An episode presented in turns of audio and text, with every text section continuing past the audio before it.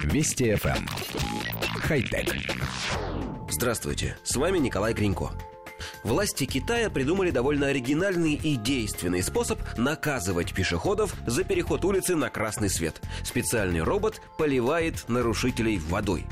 Инновационный метод придумали полицейские из города Дайе, провинция Хубэй. Система установлена на одном из самых крупных пешеходных переходов города. Когда загорается зеленый свет, робот сообщает пешеходам, что можно начать движение, но сделать это нужно как можно быстрее и помнить о безопасности. Также робот предупреждает, что в случае нарушения пешехода окатит водой. В тот момент, когда пешеход пытается перебежать дорогу на запрещающий сигнал светофора, автоматическая система опрыскивает его водой. Причем первый раз человек получает струю в момент выхода на проезжую часть, а второй, когда заходит обратно на тротуар. Более того, робот оборудован камерой, которая фиксирует нарушителя и выписывает ему штраф.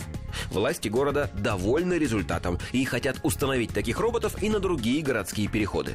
К слову, стоимость оборудования для одного пешеходного перехода составляет 200 тысяч долларов. Коллектив редакции нашей программы изучил демонстрационное видео и обнаружил, что все немного не так, как может показаться на первый взгляд. Робот представляет собой металлический столбик около метра высотой, в который встроены фотоэлемент и распылитель. Столбик установлен на тротуаре сбоку от перехода. Когда пешеходам горит зеленый свет, система выключена.